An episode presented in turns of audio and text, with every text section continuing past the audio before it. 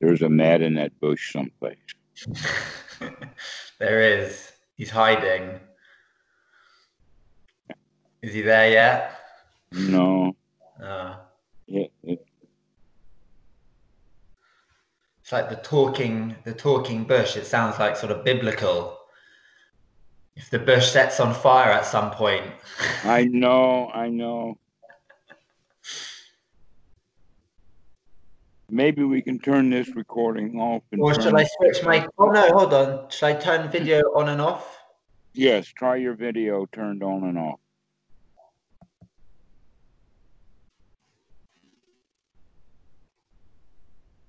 Did that not? There. There. Okay. So anyway, uh, before it took a minute to get the video started, we uh, we're we're talking about uh, the marvelous small change in the relationship between you and your daughter, in the sense of each one catching the other one being grumpy. Aha! I see you. I see Yeah. you grumpy. I like that. I like, in fact, that's a better. I, I even like that better than I ha, see. I, I, I see you, Mara. It's, I see you, grumpy. and so uh, that's that's good. And you also mentioned that sometimes you can't see it, not waking up in time, and then that's when we get deeper into the uh, the dukkha, and then we have uh, a different kind of wake up that is like um, the difference between uh, sort of waking up at the top of the ledge before we step off versus waking up after we've crash landed. Mm. But there's another way of looking at it in the sense of kind of going downhill and how far down into it, or how many times do we have to repeat it before we actually do see the suffering, that we actually do see what's going on, and then wake up. The whole quality that we're practicing is to be able to wake up sooner and sooner to the dukkha rather than having to uh, deal with it at its depths. Mm. So you're sort of waking up to the possibility of it Mhm. rather than the kind of like manifested reality of it. Right. Or waking up to how bad it can get rather than how bad it's gotten. Because it's the the process that I was describing to you before of kind of being able to view um, kind of interpersonal relationships through that that uh, that view where there is not kind of individual selves um,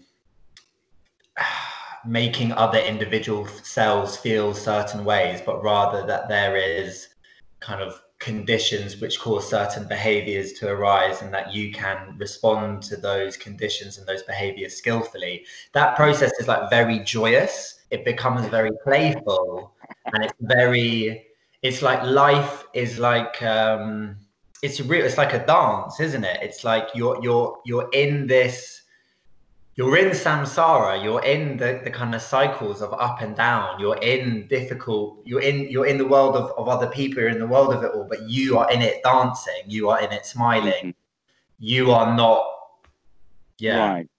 Actually, there are some martial arts movies that take on that kind of a theme. In the sense of at the beginning of the movie, they will have uh, very good fighters like black belts, okay, Mhm. and they're they're ready to go and they're standing and they're getting ready to fight and they dance around each other and then they start fighting and all of that kind of stuff. Okay. But later in the movie, it's time to bring the old master out. This is a movie, you know. Mm. And when he comes out on the stage, he still is dan- uh, with the guy, uh, the uh, the black belt, the one who's showing their power and dancing around and getting ready for the fight. But the old guy's just standing there. he may even look around the room and say, "What is this guy?" and so uh, that's that's where that confidence that we're talking about it can get to that level mm. that we can joyously uh, take that on. Now, this is not this is not martial arts in the way that karate is, but this is martial arts of the mind. Mm. That we know that we can handle things very well. But this is kind of later. The question is first, can we see dukkha? Mm. and that uh, kind of the point that I'm making is is that it's at a, it it is at different levels for different folks, different folks for different strokes. Some people have to really do it. Uh, possibly an easy example is Eckhart Tolle. Mm. His story mm. is is that he felt so bad mm. and his life was so miserable, he just decided to quit and sit down on the park bench, and he stayed on that park bench till it didn't hurt anymore. Well, probably he was doing something that could be put into the framework of Anapanasati, including beginning to watch what was going on around him rather than watching uh, all of the misery that got him to the park bench. Eventually, he's going to uh, refocus and change his attention because something's got to change. Other than that, people can sit on a park bench and just feel bad. A lot of people try that long time, just sit, feel bad, mm. and um, uh, kind of pine for uh, what it might have been like, or pine for some help or something. Mm. But basically, there's a state of misery. So, mm. in this regard, the question is kind of the question would be for Eckhart Tolle is how far do you have to understand suffering before you figure out that you, it's time to get out of it? Mm. When do we begin to make the choice that we can really see the dukkha? And better is when we're six and seven years old, because then we have a good life ahead of us when they can begin to figure out that we can play. If we don't have to um, uh, be in in a pouting mood, a pity party, or whatever, that we can wake up out of that and feel good. Our choice. Mm. Kids have that choice too. Mm. But they and I find Kitty sometimes I don't understand why she makes the choice to feel bad, mm. but they do. It's interesting that that the like the the primacy, you know, with it being the first noble truth of suffering um, on the path, because it it's like the foundation, isn't it? Is really looking at that dukkha and and mm-hmm. understanding how it arises, experiencing it, and kind of saying, actually, I don't choose dukkha. I am exactly. That's in the chase of how much of it do I have to see before I said already we're going to do something about this. Mm. We're going to fix this mess. Mm. Or the next point would be, uh-huh, I just fixed that mess. Come on again. Come on again. I'm ready for you. and so that kind of attitude then of the change doesn't require uh, and some people think this. I've actually seen it in print.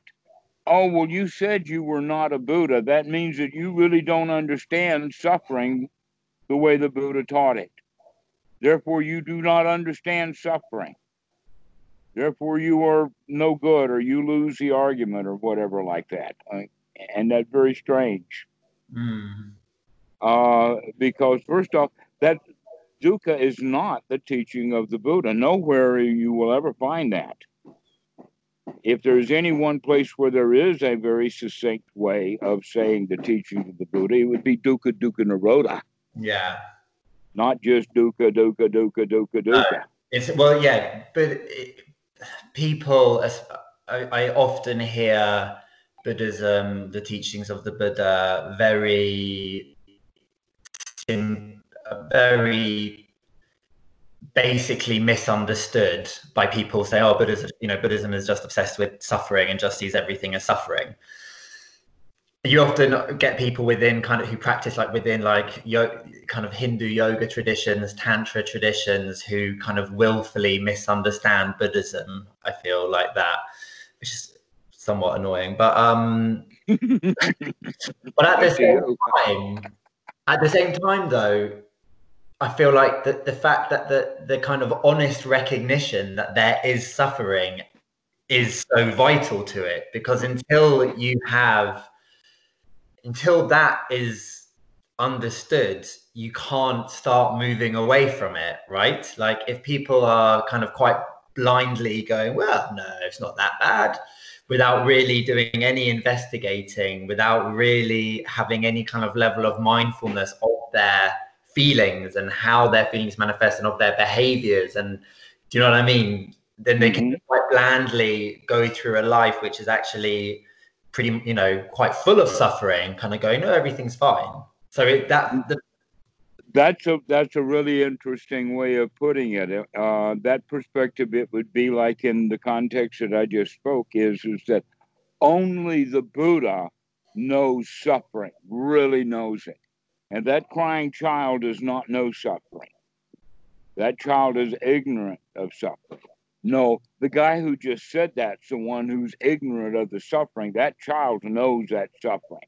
Yeah. That, he just doesn't necessarily have a context within which he can use that suffering to move towards uh, flourishing and the mm-hmm. letting go of suffering. That's what you need the Buddha for. Uh, yeah, actually, what we need to Buddha for is to say, look at what you're doing. Yeah. That's the that's the wake up call. Is to wake up and look at what you're doing, including um, look at look at the way that you create suffering over and over and over again. We create suffering. One of the ways we create suffering is by putting identification upon ourselves. We do that a lot.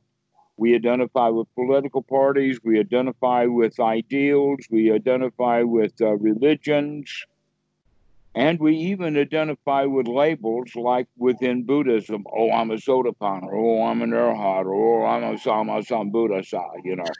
And the problem with giving oneself labels like that is, is that you've almost painted a target on your back.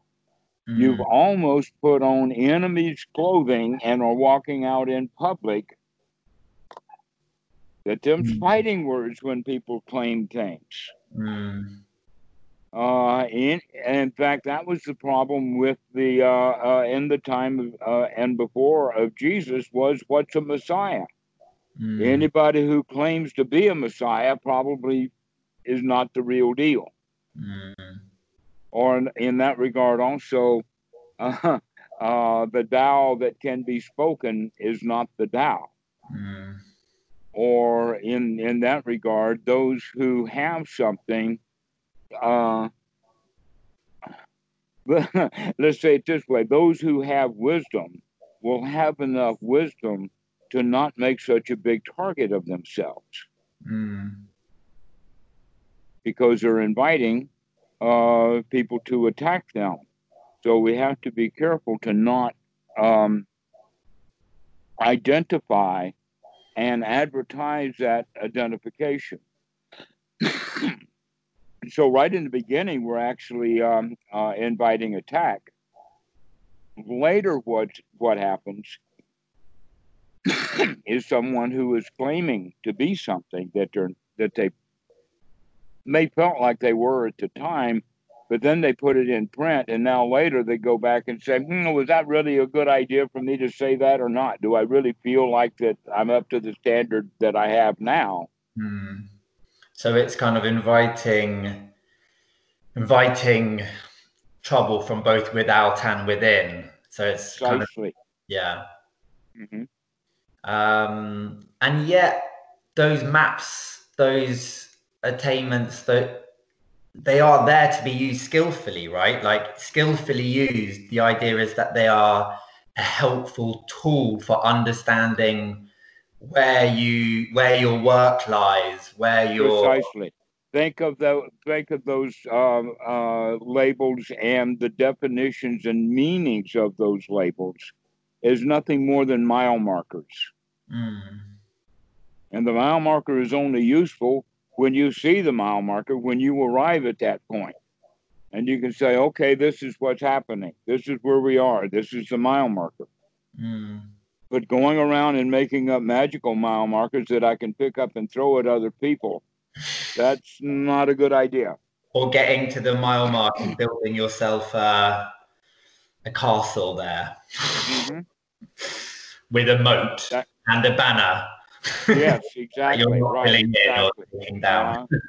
uh-huh. That's just a different analogy for throwing the mile marker at other people. Yes, exactly. It's the same thing. Um, so uh, it's better than to not get into the kind of arguments where one claims something because they're only making a target of themselves. And that the thing that's kind of funny is the guys who are most likely to claim a label for themselves are the very guys who do not quite understand the technical definitions that many Asians will use to say, this, well, if he's claiming that label, that means he's got these qualities, da, da, da, da, da. Does this guy have this quality, da? Does he have that one, da? Do I see him behaving in such a way that he proves that he does not have this one at all? Mm. You know, and so uh, this is this is what what we do when we set up ourselves. We make ourselves targets. But what happens in Thailand is something completely different. Mm. And that's all, uh, there is a word of mouth, but it's almost like one private conversation to another. Um, this happened years ago, but uh, Brenda told me that uh, I think his name was his name is Pramarut, the other guy that I don't know, but an elderly monk was talking to an elderly Thai man on uh, the boat going between the island and, and the mainland. And, and Brenda was there accompanying the monk, and she overheard this conversation and she was aghast because uh, the monk and the layman were discussing among each other, not in the way of one was telling the other one about it. And no, it was something that they were mutually discussing, and that was that their belief was that Achan uh, Po was in fact an arahat.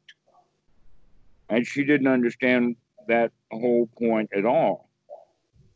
But when I finally explained to her, no, there are definite things to look for. There are, in fact, lists of fetters, and mm. and so uh, over time you can actually see whether a person has a particular fetter or not mm. when you get to know them. And when people get to know community, right? Right, Exactly. And when people get to know Achan Po over time, many, many people get to know Achan Po and to see that, in fact, he doesn't go around asking people for things. Mm-hmm. Nor does he say, I don't have time for you, I've got to go someplace else. Nor does he uh, uh, reject gifts. So he's neither asking for gifts nor does he reject them. Mm-hmm. Okay. So when you see, and and another one, which would be a very important one, he never takes control of anyone, tells them what to do, or competes with them at all. Hmm. I suppose it's interesting the like um, monastic community and the idea of the sangha, and and because a bit of very definite about setting that up, right, as a kind of ideal a container within which to awaken Mm-hmm. Probably one of the aspects of that is, you know, especially in kind of like modern Western life where we're very compartmentalized, you know, yes. there's it's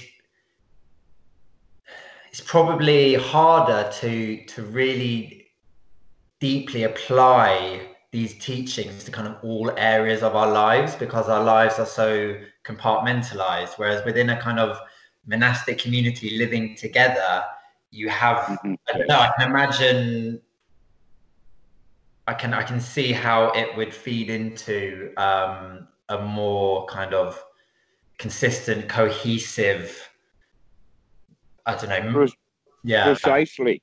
Precisely so. Um, in fact, that that whole point that you're making is very, very well known. That's the r- rationale behind it. So let's let's kind of take it from the very beginning. The very beginning is at that point of nurture versus nature, and that um, beyond uh, a certain point, everything becomes nurture. Now, that nurture is either going to come from the outside or from the inside. And so when we begin to see, oh, boundless joy to find at last that this old world, um, there is no happiness in this world, we have to see that from various aspects. So this is this is the rationale behind social workers taking children away from parents, which is a brutal thing to do. And I don't recommend it, but some people think that it's a good thing. Another example that we're talking about is, is that when a guy joins the AA and wants to quit drinking, it's best for him to get away from his old drinking buddies. Mm-hmm. When a guy gets married after he has the bachelor's party, that means that now he's going to have new friends. It's almost a goodbye party because everybody knows he's married now. He's not going to be hanging out with his bachelor buddies. The same thing happens when someone is recruited into the army. The army wants to get them out of the house, away from the family, so that they can really work on them. Mm. By the way, cults and other religions do the same thing, including Buddhism. Okay, to get people out of their old environment and get them in a new environment, and depending upon the uh, which one it is and the opinions of whether it's a better, more wholesome environment. Mm or a less than wholesome environment. Mm. So I would recommend to go to some temples and not others, and not the military for sure. um, but this is this is the idea. Then is that the environment has a major influence on us, mm. and that uh, we can actually introduce a word which would be the word immersion. Mm. For instance, if someone really learn, wants to learn a new language, the right way to do it is don't take a class on it to where you know 30 people in that class, nobody knows that language. Only one teacher knows that language is not a way to learn that language. No, the best way to learn the language is to go to that country and no one speaks your language. And now you've got to immerse into and learn the, the language that is happening uh, in your location. Yeah, it's, it's an right. amazing experience doing that. It's so uh, yeah, I've had I've had that experience before, and it is it's a very like rich learning and also like social experience. Just just coming to Thailand is like that, as well as the Thai language. Mm. But then there is the immersion into the Wat also, and becoming part of the Wat life is also that kind of immersion. And that um, I have actually over the years seen this happen, and I could describe it in a way of a young man for some reason becomes a monk and for some reason stays a monk and he's not particularly doing or caring anything about being a monk other than he's a monk and that he goes on Tendabat and he does what other monks do and whatnot like that. But he may, in fact, be deeply interested in motorcycles. And so he's got little motorcycle magazines that he's out all the time with, but he puts it back in his pocket. Okay. But 20 years in the Sangha is going to be enough for that Dhamma in the environment he's in to rub off on him so that he's actually going to be a, a high quality Thera, whether he did anything about it or not, when you're fully immersed into uh, uh, the system. Mm. And so that whole quality of being immersed has a profound value, especially when you're around folks like Bhikkhu Buddhadasa, Nachan Oh. Mm. Because we tend to say, I would rather be like them than be like me. Mm. And so uh, that really has an, an enormous value for us to be able to have an environment where we have when we're where we are around others. And so What we have, though, in the West is a number of folks claiming that they were a Buddha, but that they have not spent much or any time at all with old master teachers, that they've decided in their own mind that they are uh, some master. Mm. And, and, I'm reminded of a really, really silly quote that a, a football manager once said. He said, "Everyone's got the prettiest wife when they're at home." that's yes, that's exactly what we're talking about. Because if you're not testing the hypothesis of your awakening or attainment within the kind of like context of community and relationship, right? Mm-hmm. Then it's uh, possibly a very kind of fragile awakening if it mm-hmm. is. Uh, yes, it, it will let us say that it is partial rather than fragile. Mm. Because we wake up to things some of sometimes slowly. Mm. And so there can be epiphanies, there can be awakenings, there can mm. be major changes in one's life, but uh, that those changes, which um, let us say be may be necessary but not sufficient, Mm-hmm. The student becomes confused and says, not only were these changes that happened to me necessary, but they uh, but they're also sufficient, and that they're required. In the sense that there may not be another method, that there may be other things that are sufficient. Hence the point about the uh, uh, the guy on the park bench uh, Eckhart Tolle and others who say that, well, I my experience is like Eckhart Tolle. You know, I don't need the boot. I don't need your scriptures. I don't need your what. I don't need your uniforms. I don't need your book. I don't need anything. But I am because I've done something that included a whole lot of suffering. Mm. And then they decided not to suffer and that relief from no longer suffering at the level that they were gives them that kind of freedom that then puts them over a hill that they haven't yet climbed, but it puts them over it mentally. So they will go around claiming things, overestimation. Here's an ex- go ahead. When you're talking about being sufficient, you're talking about those insights and or trainings being sufficient enough in their depth and in their kind of strength to be consistent. Is that what you mean by sufficient? Like, yes. Well, they think that they're they think that they're sufficient when in fact really what's happening is it's not well tested. Yes. Yeah. It hasn't gone through really heavy stress test yet. It hasn't you been. Have, you need to get children. That's a good stress test. we we can both agree on that. The question is not so much are children stressful, but the question really is is how can we get these poor children out of their stress? we see that they manufacture it even when we don't advise them to. So you can imagine how stressful kids get when it, when people are actually adding to it. Mm-hmm. That again is that environment. We need to be able to change the environment to a more wholesome environment for everyone. Mm.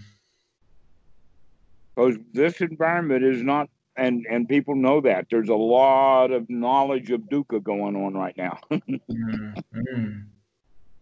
A lot of waking up to a whole lot of dukkha going on.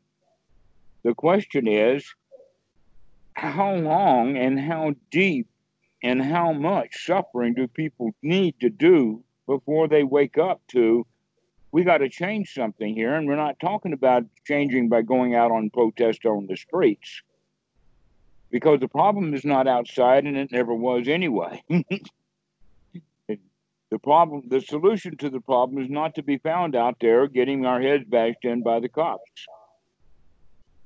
And so, uh, but rather to leave that environment completely, to stay out of that because it's generally unwholesome.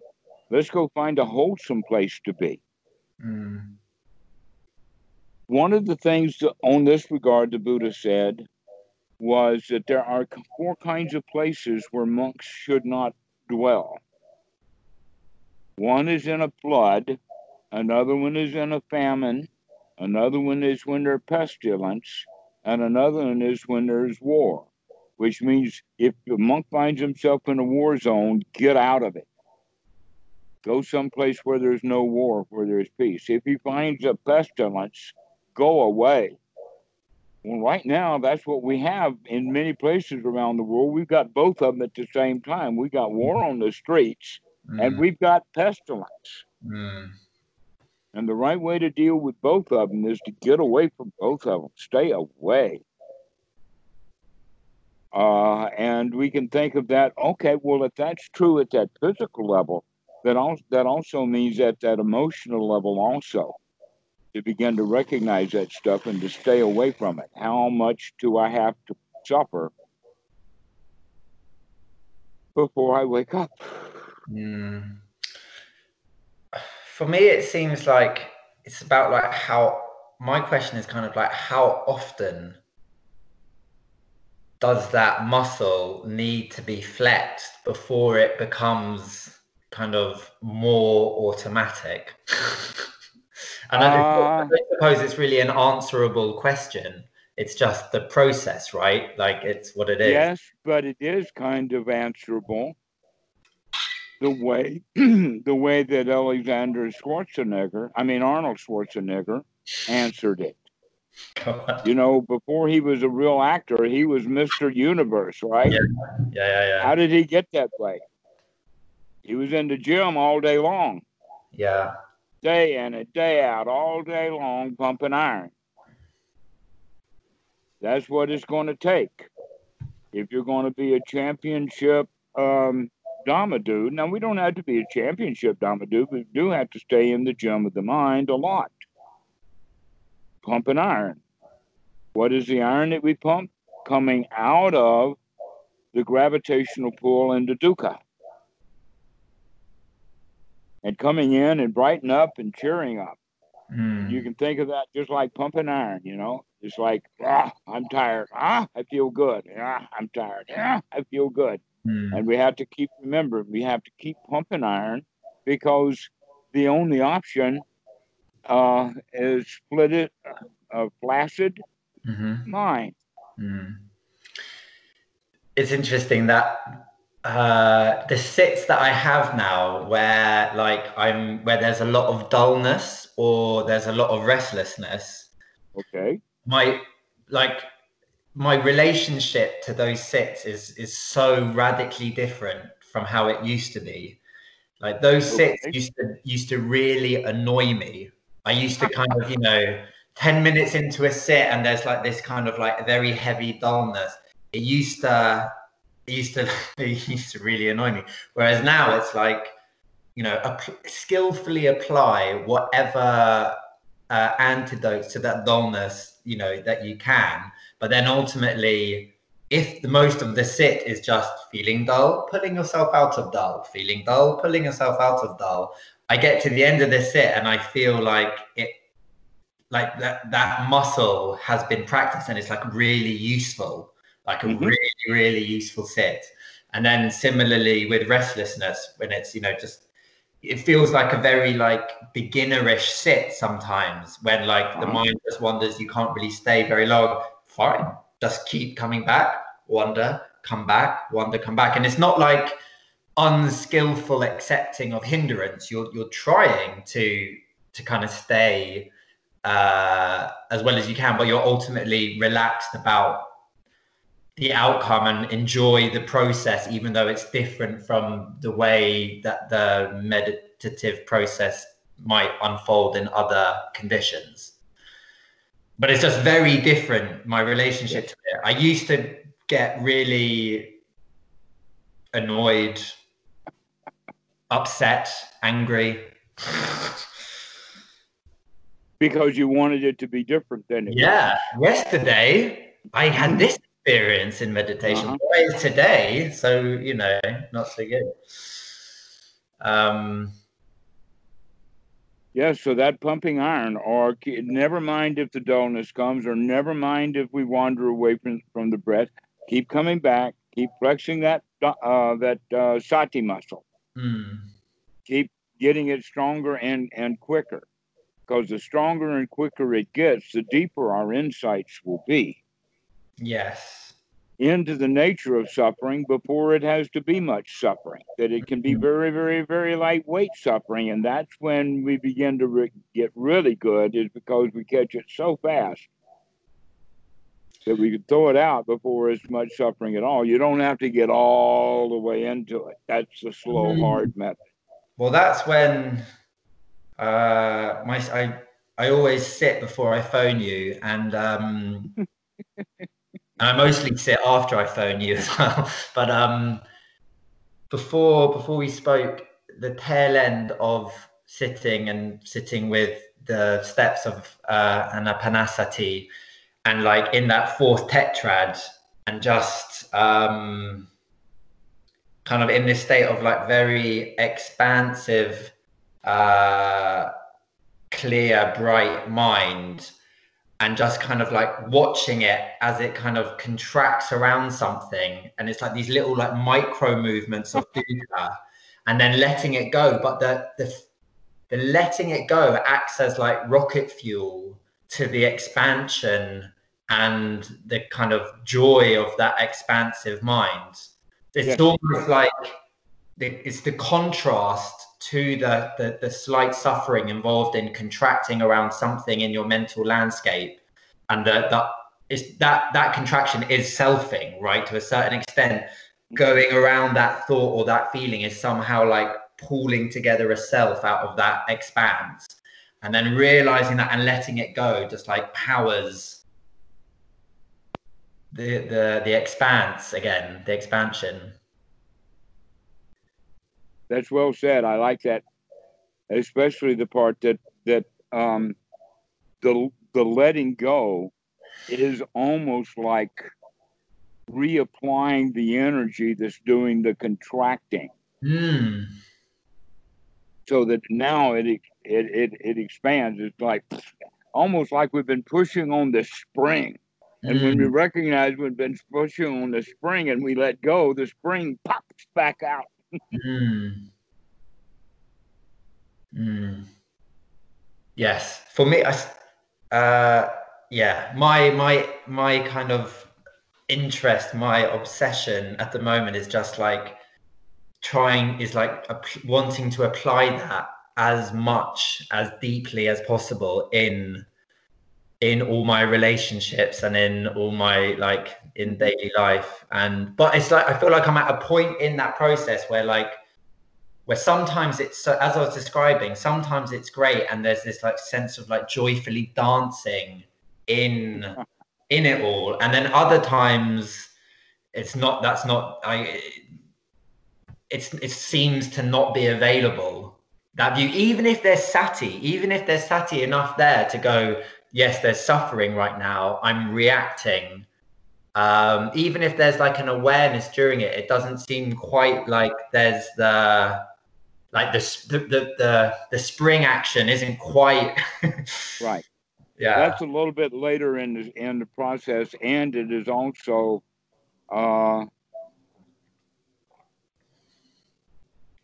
it's not a complete letting go. That's kind of the way of looking at it. Mm. that it, we don't give it a chance to actually spring back out. That we're we're compressing, and then we recognize that we're continuing to uh, compress it, uh, but we don't quite let it all out yet. Yeah, we don't let go. We don't just boom. Almost as if we're not used to letting go. We're used to holding and pushing and mm. and and struggling, and so. Yeah. And that's what I realized in the in the like interpersonal dynamics. I see like sometimes when there is like conflict or, or other people's actions or behavior kind of push against me and upset me. Uh, my, the, when it gets bad is when I push back, and it's like it's exactly what you're saying. It's like I'm not letting it go. It gets to a point where like it's barbed me, like the hooks are in, and I am like barbing right back and it's not letting it go. Mm-hmm. And it, yeah. but you have now also experienced it the other way. Yes. Yeah, yeah, yeah, absolutely. But it's like it makes it more apparent the experience of those yeah the the seeing uh, it in action in normal life in interpersonal relationships seeing how that mechanism can bring a joyous sense of like unattached ease and skill to those relationships and to those situations makes me more aware of the times when uh, when that's not available and the suffering that ensues. Well, uh, when we get down to the depths of it, this is this is kind of an idea that I think people have is is that if they keep pressing the spring and keep going further and further into the dukkha, getting themselves into the shape that uh, Eckhart Tolle got himself into, uh, kind of means that they're we're so so compressed that when we begin to take a look at it, we say, wait a minute, I don't have to do that. And then when we start to let go, it gets out of hand and it just explodes. And that's when they have the idea, oh, that that's what you know, not oh wow, what a relief it is. But that's a big such a big relief that it's an all-time, all-lasting relief. And that's when they begin to claim I am Buddha, when in fact, no, they just had a major, major release. Hmm. But they'll go back to pressing that thing again. they need to keep watching doing that. Yeah. Till they begin to recognize, wait a minute, I can't let it go over and over and over again. Mm-hmm. Yeah, I mean, I uh, to me that kind of gradual building up of that makes a lot more sense. It's kind of it, it seems it seems like how I'm experiencing it, like the changes that I've seen in my life, uh, say in the last year, they they seem to be from these quite um, say mundane is not quite the right word, but it's like um, like quotidian, like um, I don't know that one. uh, it means day, uh, like mundane, I suppose works like uh-huh. a mundane build up of um, insight rather than through like kind of big lightning strike right. moments. It's like all of the straws on the camel's back before the last straw that broke the camel's back. Mm. Okay, how many straws do we have to put on that poor old camel before it finally bites? Mm. And and so that's the way of looking at it. We don't have to let it build up so so much. In fact, the more we understand, the more we want to be gentle with that poor camel and not load too much on it. Yes, and also like different situations in life, right? Like Eckhart Tolle was a single man with no um, responsibilities. You know, he he could allow himself to get to a kind of suicidal level of suffering and then have a kind of like you know similarly sized release you know I, no I, you could you could too. You could you could walk out of your house right now and find the nearest park bench and set and, and set yourself into how bad can i feel? Yeah. I think it's more common than you realize. I mean, I've in my life, like I've gotten to some pretty dire moments. one in particular about seven years ago, but um, it, it, would I. I don't have it in me to go there anymore. No, no, that, that that's what I wanted to hear from you. Yeah, I, like, I don't, you, you said, oh, no, I'm not either. yeah, like, I wouldn't believe it. Like, I don't. I'm already able to see the path clearly enough to not take that suffering so deeply, seriously, and personally. So it's much more like the line graph is like this rather than like. Exactly, exactly. That's the point that I'm making here. Mm. And thank you for uh, stepping up to the challenge. yes, you're not there now, but there are Eckhart Tolle's out there. Uh, so um, it's better if we could have uh, mentioned that he doesn't have to destroy his life before he mm. finds enough suffering mm. to wake up to it. Mm. That he can, in fact, wake up to. In fact, the whole training is to wake up more and more and more to seeing it lighter and lighter and lighter hmm. so we can catch it before it has any effect at all. Hmm. One last thing on that, which is kind of important that I haven't really talked to students nearly enough about, but Bhikkhu Buddhadasa is really big on this, and that is the concept of the little nibbana, mm. or that people are in void mind on a regular basis, or that people are not, in fact, suffering all the time at hmm. either a small or a heavy level that there are times every day when every one of us comes out of our suffering and relaxes. Mm-hmm. Sometimes that can be when someone takes a bite of food and they really enjoy that food. Mm. And they're just, oh, you know, just relaxed. So pleasurable. A little nibbana. Or maybe when the old man comes home from work and he plops down in the easy chair and just, ah, and he just goes into a state of pleasure. Every one of us does that from time to time. Mm. Every day from time to time. And so part of your practice now should be incorporating the wake up so that when you wake up, you wake up to find out you're already in a good state. You don't have to wake up in dukkha and throw it out. You can wake up already in a good state, which yeah. I believe you're beginning to understand anyway. That I'm not telling you anything that you didn't already figure on your own. I'm just verifying that that there are times throughout the day. Another way of looking at it is, uh, in the sense of void mind, not being void of thoughts, but being void of unwholesome thoughts, mm. Or being void of selfishness. Mm or it's, it's like being void of like attachment, right? So like the thoughts are there, but you are not attaching around them in a in a kind of clinging, selfing. Right. Exactly so. And so these are common feelings, and people are, uh, many people, in fact, are naturally jovial. Mm. They're in this state so much that they don't even want to hear about Buddhism. It doesn't make any sense to them.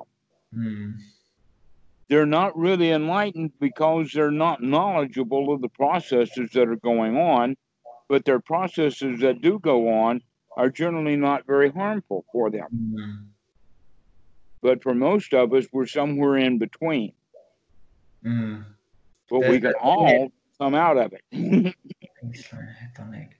There's a thing in psych- in psychology. It's like they they sort of suggest that people, by the time they become adults, have a kind of baseline hedonic state, and some people's baseline hedonic state is one of, as you kind of describing, content, jovial, friendly.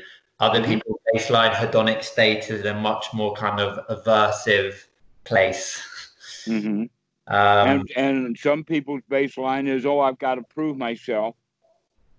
I've really got to prove how how good I am. Mm. And others who are even worse off will say, "Oh, I've got to prove to them, look how hard I tried, so I'm worthy of their mercy."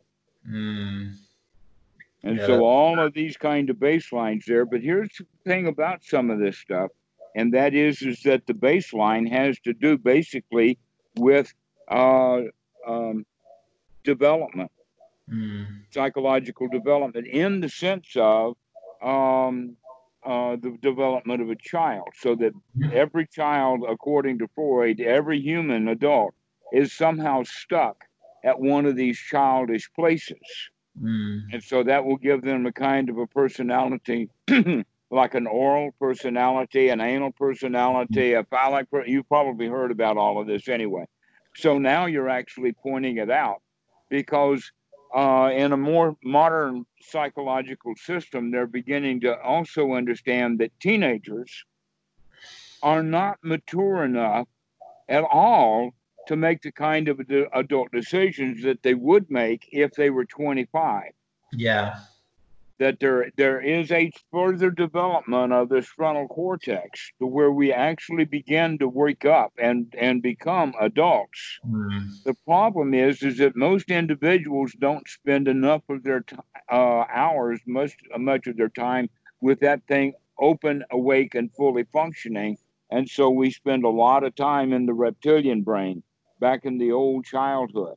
Mm. Uh, especially, I would say, that one of the deepest ones, and I've been around several people like this, and it's called an abandonment issue. Yes, they're saying a, the atta- attachment theory is like mm-hmm. a very interesting frame through which to see these developmental blockages. Mm-hmm. So the and this is a kind of a worst case scenario, but that's often a way of of uh, educating people. When we stay at the very subtle level all the time, we'll often miss it. So if we come up with a really gross case, so the gross case is that the child uh, was not get being very well taken care of, and so a worker who was working at a project nearby took the child at the age of three months and brought it home in Thailand the mother, uh, uh, uh, his wife assumed that this was the baby that was actually his child. And so the mother never accepted this baby, but in fact, kind of the whole family treated her as a servant. Mm. So this child now is growing up with a very heavy dose of um, abandonment issue, mm. which means she's very, very clingy mm. uh, and afraid that she will become abandoned again. Because mm. after all, the new family didn't really accept her, that the abandonment that she felt at three months mm. was total.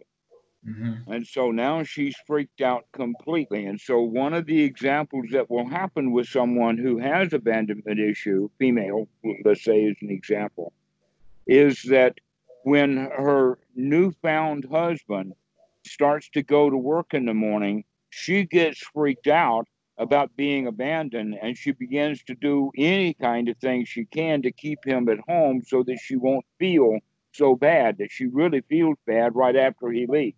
Mm-hmm. That relationship will not last unless this guy knows what's going on.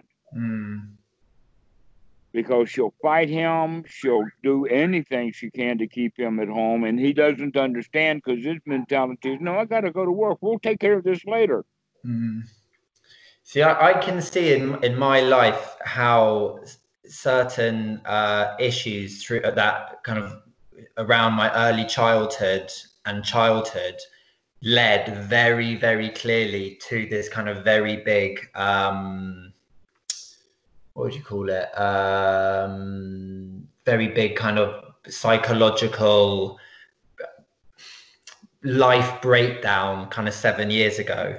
I can see very clearly how like certain um, actions led to certain internal positions, which then carried out and put under certain stresses resulted in this uh, kind of breakdown.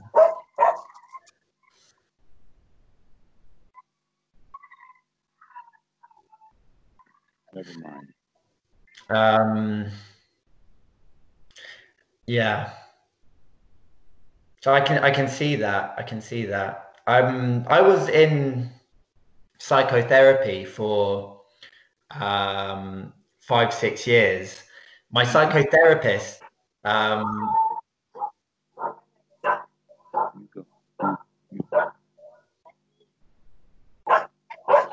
Go ahead. I'm listening. You were in psychotherapy. Everything all right? Uh, basically, the the situation is, is that the neighbors who had a dog that they lost two, th- three or four years ago, they now have a new puppy, and that the puppy is getting introduced to the neighborhood. Okay. Including Pooey, and Poom Pooey decided that she's going to introduce this puppy, introduce it to who's boss here.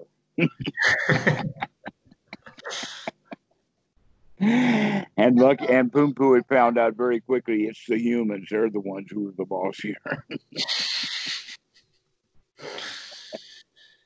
um, but yeah, what um, is interesting that that whole process led me into this kind of uh, psychotherapeutic investigation with a psychotherapist who was a meditator, and uh-huh. he, it's interesting. He did. He never kind of. It it was it's really interesting. There was like this really. Um, basically, through from when I started with him, I would suddenly kind of my my I suddenly started practicing yoga and then got into meditation and mm-hmm. then kind of and at every point when I would come to him with this thing, I could see that there was like um anyway, it, it kind of got to the point in our sort of psychotherapeutic relationship where it was kind of appropriate for him to uh, share some of his kind of story and background, and it was it was just interesting. It was he has a kind of very long and deep uh, relationship with the tradition and with the practice of uh, meditation and and the rest of it. And it was just it was in- interesting because in the context of what we are talking about, like the kind of suffering that kind of goes very very deep back. When we come to a point in our lives where we're able to engage with it. Mm-hmm. It's like at that moment, there's either there's like, there's like a two ways it can go. It's like either you then stay with all of those issues and you make a big story about them and you you identify with them and you talk endlessly about it forever, or you use the kind of the insight or the, the your life experience as a way to kind of launch into the dharma or like kind of contemplative practice or that that real journey for dukkha dukkha nirodha or the it's like it can either become very selfish psychotherapy like it can either come to a point where you're obsessing about the self and uh-huh. you're obsessing about your your history and your story or it can come to a point where you're able to engage with it you're able to be in a room with it you're able to breathe with it and you're able to kind of start the real journey from that right. point well the whole process of psychotherapy, though, is a wake up process. Yeah. For the client to keep waking up to things. Levels, I feel. Well, part of the reason that that's true is because generally psychotherapy hasn't figured out the technique of sati yet. Mm. Of repeatedly over and over and over and over again to wake up to what's happening. Keep waking mm. up to what's going on. Keep looking at that stuff.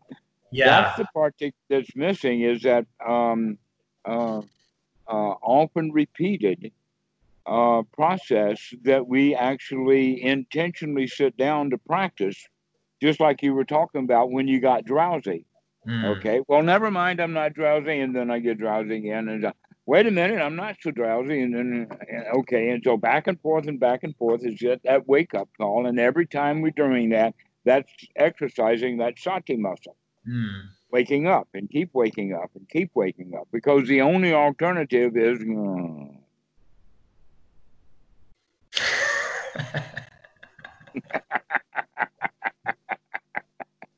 not waking up. Sure. At all. So um, repeatedly waking up over and over and over again, that's the quality that psychotherapy is. How is right to how you're feeling and what you're thinking it is interesting he would often in our sessions he would go he would just he would go what's going on what's going on for you right now and like if he would see that like you know i had zoned out disassociated or was getting lost somewhere or whatever and like at the beginning i used to find the question infuriating. Infuriating right. When he's all he's saying is ta ta ta wakey wakey. Yeah. um because when your when your default setting is kind of and i think for most humans it is it's like not engaging with what's going on. Like being lost in it rather than looking at it. It's exactly. painful to be asked to stop going on those journeys and to stop and look and say what's going on well, that psychotherapist did you a great favor by asking you that, and he probably did often. He asked you that on a regular. and now you're asking yourself that's mm-hmm. the, that's the right way of going yes so we need a whole lot more of that in psychotherapy mm. Is to help the student to wake up to what they're doing look at what you're doing well, there, there is a big kind of current in western psychotherapy that is being very informed by the dharma like there are a yes. lot of psychotherapists who meditate who are immersed in the dharma and who you know, That's, channel it as a framework, whether consciously or unconsciously, into their. That's exactly part of the rumbling of the mountain hmm. that I think that I mentioned to you, but I've told other students about that. Uh, um, some there's songs about it. I think in West Side Story, something's coming, something big, mm. something's going on. Okay, the mountain is rumbling Mm. And that mountain rumble has many different components. It has Christian components. It's got racism components. It's got people marching on the street components. It's got everybody loves Donald Trump components. It's got everybody hates Donald Trump components in it, and it's just almost like a um, uh, uh, a timpani symphony with all of this banging going on. Something's going to happen. Mm. And I think that is, and part of that is a kind of an explosion with the Dhamma mm. That be, that is beginning to catch on, and um, more and more people are, um, let us say, more and more ready for the supra mundane Dhamma. Mm. Because they've had it up to here with the magic. They want the real deal now.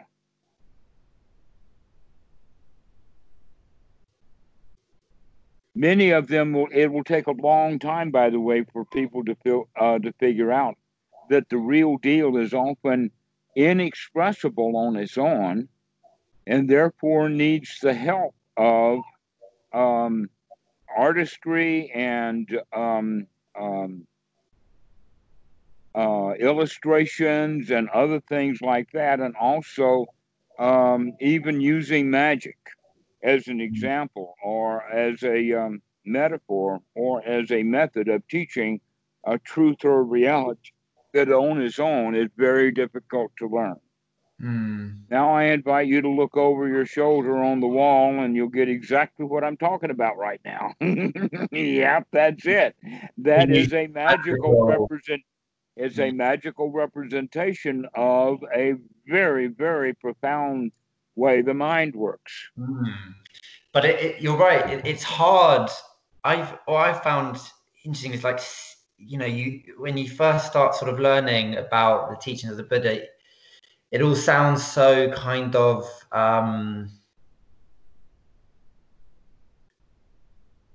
uh, it's like it's it, kind of like like incredible in some way.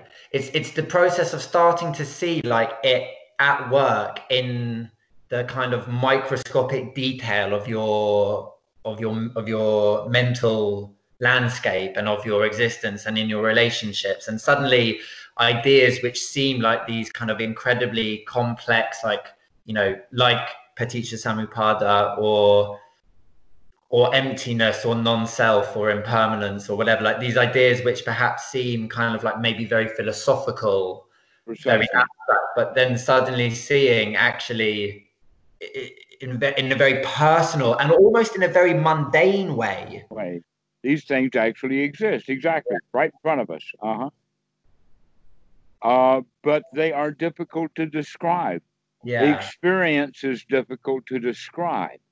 And so we use metaphors and concepts and pictures and all kinds of things to describe something that's literally undescribable.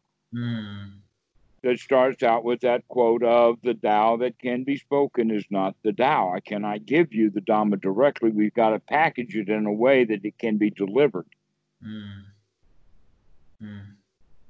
It can't be delivered directly, but how somehow or another, by being around it and in the vicinity of it over a long period of time, and it begins to rub off. Mm that is almost like if you're in a hot room, you begin to sweat. Mm-hmm. yeah. Uh, so getting in that environment around uh, being in a in a temple, being around an Achan Po, uh, spending time with uh, with with Dharma friends is extraordinarily valuable.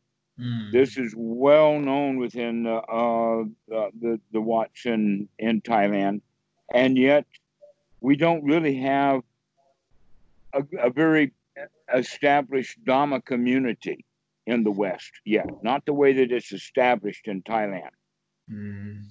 where anybody can walk into any Wat and, and be at home very quickly. I'm, But I'm here- excited uh, to explore because I didn't like there. There are some really seemingly really lovely Wats in England, in southern England, that I've never been to, and you know when they Oh, reopen that's- again. That's right. That would be very helpful if you would do research on the wats, uh, and not just Thai, but there's I know there's Sri Lankan wats there, because I know Sri Lankan people in England. Yeah, there's lots Okay, of American people in England. uh, and so the same may be true. I don't know if you'll have Laotian or Cambodian, but you will have certainly Thai wats. I know of three or four of them personally already. Anyway, Yeah, like um, and Amaravati. Mhm. Yeah. and there's one in. Scotland well. But it's interesting in, in relation to the i- you know to the Dharma infrastructure project. Um, see, they they are already offering retreats and already sort of teaching right with English Right. language. Uh, you know, senior teachers who are native English speakers. Excellent. We need to be the, be friends with those guys. We really that that's that's our meat and potatoes of our organization right there. And we want to get even more Westerners involved with that. You see, the Asians, how to say it? The Buddha said it this way. I can even tell you which sutta it's in out of number 139, but he mentioned that the Dhamma should be spoken in the native language of the audience Mm. and that Asians, what we need to do is we need to get enough Westerners who understand the Dhamma well enough so that they can teach the Dhamma within the context right there at the Wat. That the that, that like you're saying that yeah we've got a, a Western teachers. Not all the Wats in the United States have Western teachers. Sure. That's very very rare.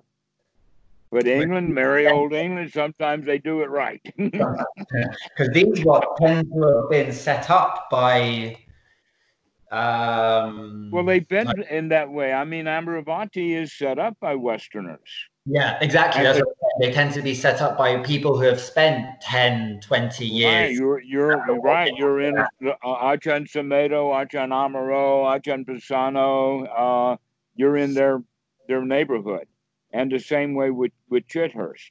But there are other Wats in Thailand that would very much, oh, excuse me, in London, Thai Wats in London that would very much like to uh, not compete with these other Wats, but to also offer open Yeah. Dhamma to Yeah. bring it up, to bring it out. Uh, but they might not have the english language or kind of don't or not maybe not even the language it's sort of like cultural language right like it, harder for them to speak to westerners because it's a Right. new culture whatever yeah that's the very topic that I just sent you. Uh, Yeah. I saw that um, the message that Noah had sent. That's very exciting. That it's kind of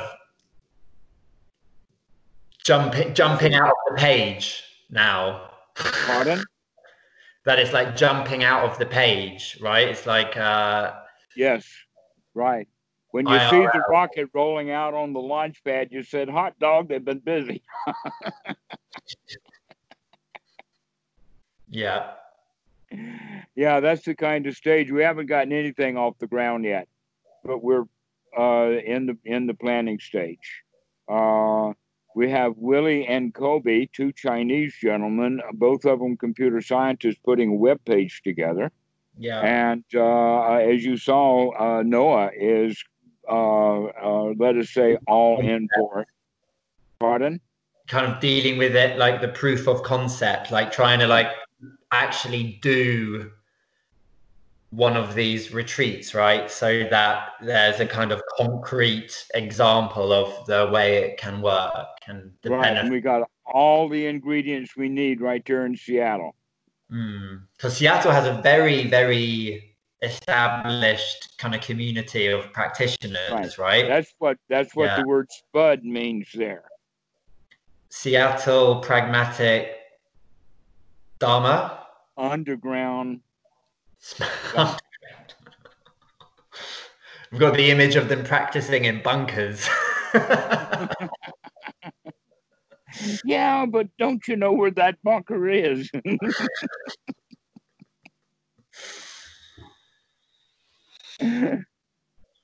so this is what we're we're we're working with uh, or playing with actually is uh, organization because putting together this kind of organization will bring the ground the the various folks that are doing various pieces of it will bring them together to bring a, about a community of Westerners who know about the uh, uh, the supramundane non-magical Dhamma, and so we can have our own kind of community going, or mm-hmm. or sangha, and it doesn't have to be locale, doesn't have to be a place. It can be um, uh, um, on the web. Mm. But it will be so much. It will be so mutually enriching, right? If there are like in real life locales, as well as a more kind of global and yeah, remote. Yes, exactly. exciting. It's very exciting. All right. Uh, I I would prefer to use words like enthusiastic. Yeah, so it has a, a, connotation of kind of subtle suffering in there, doesn't it? mm-hmm. mm-hmm. Yeah, but uh, uh, curiosity and yeah. uh, uh, uh a, a, feeling that something's something's coming. Yeah, that now is not the time, but now is the time to be getting ready for something coming. Yeah. We've got the coronavirus shut down. Every one of these wats is shut. Yeah. So when we when they open, we'll come and have fireworks or something. yeah. and so, yeah, I think that we can help um, a community because when I see uh, Dom, people going to Reddit to find Dhamma, they generally find competition there. Mm-hmm. That one person will ask a legitimate question, somebody else will reinforce that question, and then they'll have a half a dozen people getting into a fight over who's got the better answer. And so it, it winds up being kind of ordinary. I mean that that's it's a marketplace now. Hmm. Or I suppose the other thing they'll have people coming from such a kind of wide variety of uh, practice traditions that as a beginner it's very difficult to find the thread through right? It seems like that's what we need to also work with is there's a unity here. Hmm. there's a thread. There is a connection between zen and uh, theravada buddhism in thailand that is so strong that people don't recognize it mm. that Zen people regularly come to Thailand, and I don't. I guess Thais go to no, not so much to Japan, but uh, Zen's very big there. There's also something really, and you'd be interested in this. The Thai monks, by and large, many of them are into yoga. Mm. Is that like a, a, kind of existing native tradition of movement practice? Within Thailand, or is it a kind of more recent interest and, and kind it's of old? No, it's old. Mm. It's it's so oh, you know you probably heard that in China they're on uh, in early mornings in the parks they will have a group of old people doing tai chi. Yeah, they do that in Bangkok too. What do they? A, do they call it? What do they call it? Do they call it tai chi? Do they call it yoga? Do they? I honestly don't know. Yeah. You got me. I do not know the Thai word for Tai Chi, but I would have a um, a strong guess that it would be Tai Chi. mm. because, in fact, the word chi is a Thai word. Really? Okay. Uh, and it means exactly the same thing that you would expect in the other uh, languages for it to mean. Yeah, that mm-hmm. chi for life force or energy, or uh, and it's associated with the breath, just like Tai Chi is. Mm. But I'm not sure about the word Thai with it because for the Thai people, it's not Thai. Yeah. Maybe maybe it's Gen Chi or something. I don't know. okay. Wow. Interesting. Um, but yes, the Tai Chi and yoga and all of that is um, practiced within the Asian community in Thailand. And the interesting thing about both Tai Chi and yoga is because of the cultural um, baggage around monks dancing. Mm. The monks don't do the Tai Chi or the um, uh, uh, yoga in public. Mm. It's done way off in the in uh, on on the side where uh, lay people are not looking. And the reason that I know that was because uh, at Wat Suan Mokkh, um, a German wanted to do Tai Chi, and he was sent to meet the right monks and go to the right place, and they did it together. mm. and so, um, yeah, those kind of practices are are there, uh, and so much more that is in the Thai culture that is it seems when it got to the West, it became really disjointed. There is this, and there is that, and there's the other thing, and this was better than that, and this teacher's older than that one, and all this kind of stuff. And there's much more friendship in the Asian way of uh, managing Wats and uh, Dhamma and and all of that. Uh, that was, I thought, especially true in the United States. Uh, and I thought, in fact, that it was even more true in the Vietnamese system because we had a whole lot more Theravada monks at uh, Vietnamese temples than we had Vietnamese monks in Theravada temples. But they did go both directions. Mm. And also in Vietnam, Mahayana and Theravada have already been put together that mm. was required by the government mm. to stop infighting and stop having two different Buddhisms. In, uh, and so uh, they have successfully merged with no problems at all, are very minor. Mm. Not not doctrinal problems, but rather uh, political issues, but not mm. much. So uh, the whole quality of Asia is is that Dhamma is one, and we're all Dhamma brothers, even if we practice differently. Mm. But in America, oh no, it's uh, my tissue paper is better than yours, and my dog's better than yours because it eats kennel ration, and there's, just so much competition with. Yes, I think you're you're right about the marketplace element. Like that, that is what. If if if everything is a marketplace, then it's natural that things compete right like if if the marketplace is the kind of dominant paradigm then competition will follow well as a kickoff then for the end of this talk let's talk a mm-hmm. bit just about that um, uh, video that i had just sent around mm-hmm. on the guy that his name is uh, richard wolff and i call him the buddhadasa of economics mm because he is, in fact, teaching Dhamma, mm. socialism, Marxism. Marxist Dhamma is really great. It's almost so brilliant that I said, I got to teach that one and I got to teach this. And I said, wait a minute, I'll just send the whole thing and let everybody get a load of it. And so um, this is a way that we can begin to fin, uh, to change society. Something big is coming and that if we can find, in fact, the Dhamma may help uh, um, push along the whole idea of uh, owner cooperatives. I think mm-hmm. that England is further along than the United States about uh, taking businesses away from a single owner or a uh, board of directors and let the whole business become democratic.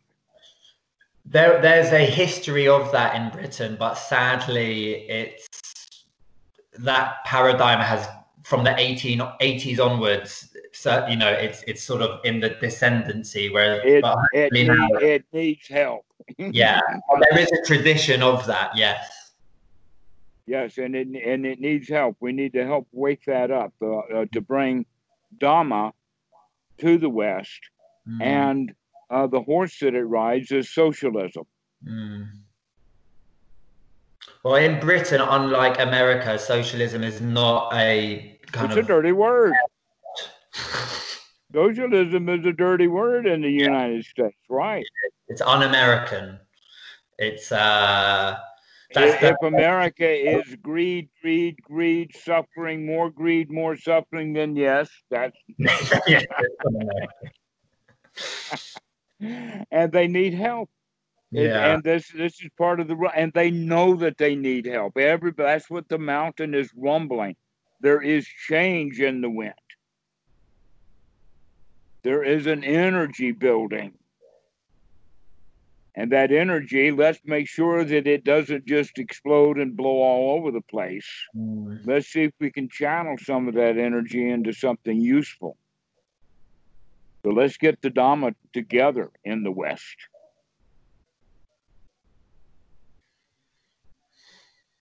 Let's, let's take the capital out of it. Yeah. And the ism too. or the meism. Mm. All right, so enjoy that uh, film, uh, and um, uh, we'll look forward to what happens next. I haven't actually asked you to do anything in particular yet, but I'm thinking that you might find something that you want to do once we get going. I'm very happy to write anything, to like write letters to people, to to write or research, like any of that.